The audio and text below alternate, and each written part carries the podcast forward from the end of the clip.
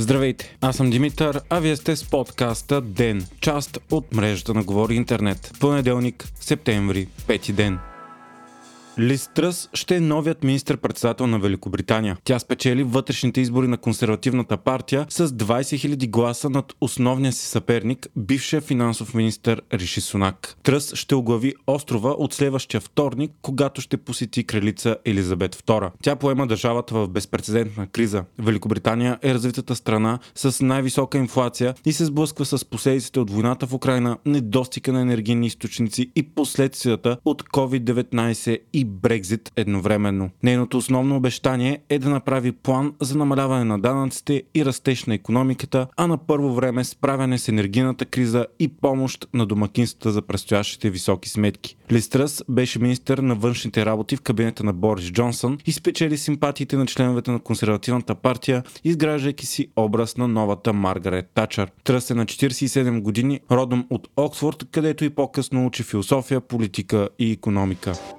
Очаквано Русия окончателно спря Северен поток едно за неопределено време, след като не поднови подаването на газ по трабата след обявената тридневна профилактика. Оправданието отново беше технически проблеми, които обаче бяха отречени като реална причина от европейските държави. Тази новина идва и на фона, че страните от Г7 се договориха да сложат таван на цените на руския петрол, целейки да намалят приходите на Русия и възможностите и да финансира войната в Украина. От своя страна Кремъл отговори, че няма да продава петрол на страни, които приемат решението на Г7. Седемте най-развити економики се договориха да сложат таван, основаващ се на технически критерии, който ще бъде обявен към края на годината. За да е максимално ефективна тази мярка обаче, те трябва да съберат широка коалиция от държави, за да не може Москва да избягва тавана и продава петрола си другаде. За сега обаче изглежда малко вероятно основни купувачи на руски петрол като Китай, Индия и Турция да се съгласят. Днес пък говорителят на Кремъл Дмитрий Песков заяви, че Северен поток 1 няма да потече отново, докато не бъдат махнати европейските санкции. Именно те пречили на Русия да обслужва газовите си турбини. Той твърди, че Газпром вече имала само една турбина и тя се чупила и това спирало газоподаването. В действителност има множество альтернативи при добро желание газ към Германия да продължава да тече. Резултатът от случилото се е мигновен. Цената на газа се покачи с 30%, цената на петрола тръгна отново нагоре, а еврото достигна 20 годишното си дъно и падна под 99 цента за 1 долар. Тежката зима в Европа, рецесията, високите сметки, безработицата и намаляването на стандарта на живот вече изглеждат неизбежни.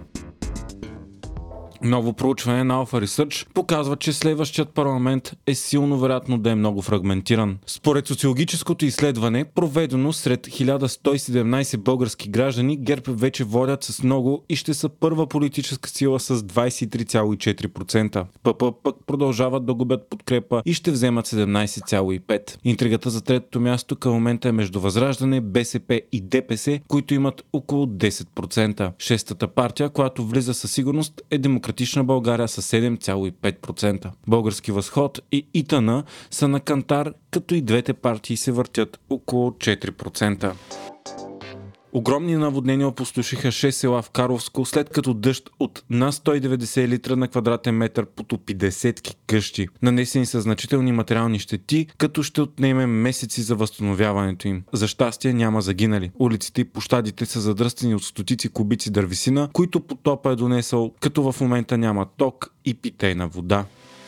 В няколко провинции в Канада бе обявено извънредно положение след като поне 10 души бяха убити, а 15 ранени от нападения с нож в неделя. Жертвите са намерени в 13 населени места в удалечени местни общности в Канада. Заподозрени са двама мъже, които се укриват и се смятат за въоръжени и опасни. Мотивите им са неясни. Това е едно от най-големите масови убийства, които страната някога е виждала. Извънредното положение е обявено в три слабо населени провинции, които са огромна територия с размер около половина Западната Европа. Хората са призовани да не напускат домовете си и да внимават кого пускат от дома, а шофьорите да не спират на пътя и качат стопаджи. Възможно е някои от жертвите да са набелязани предварително, но за други се смята, че са нападнати на произволен принцип. Предполага се и че може и да има още за сега неоткрити жертви. НАСА отново отложи старта на ракетата SLS, която трябваше да стигне до Луната. Причината този път бе изтичане на гориво. Проблемът се оказа толкова сложен, че нов опит ще бъде направен след 19 септември. Така критиките към ракетата, която е глътнала милиарди долари и години за построяването си, продължават да се засилват. Тя е строена с много стари технологии и не спазва съвременните тенденции да се преземява и преизползва подобно на SpaceX и другите космически частни компании. Нейното построяване се смята за по-скоро политическо решение, тъй като се разработва и строи от екипи, занимаващи се с излезите от употреба совалки на НАСА. За да не бъдат те уволнени, същите екипи на смятаната за неуспешен проект Совалка сега са разработили SLS, като голяма част от технологиите са силно морално острели. Въпреки това, тя е най-мощната ракета създавана някога от НАСА и е първият опит на САЩ за кацане на Луната от 50 години насам. Вие слушахте подкаста Ден, част от мрежата на Говори Интернет. Епизода подготвих аз, Димитър Панеотов, а аудиомонтажът направи Антон Велев.